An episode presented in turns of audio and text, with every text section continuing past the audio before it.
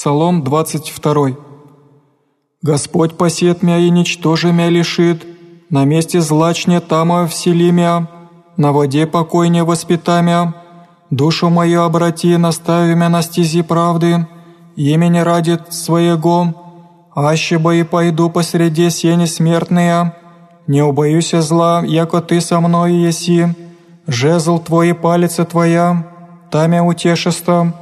уготовилась и предо мною трапезу, сопротив стужающим мне, умастилась елеем главу мою, и чаша твоя упоевающими, яко державна, и милость твоя поженет мя вся дни живота моего, еже вселите меся в дом Господень в долготу дней,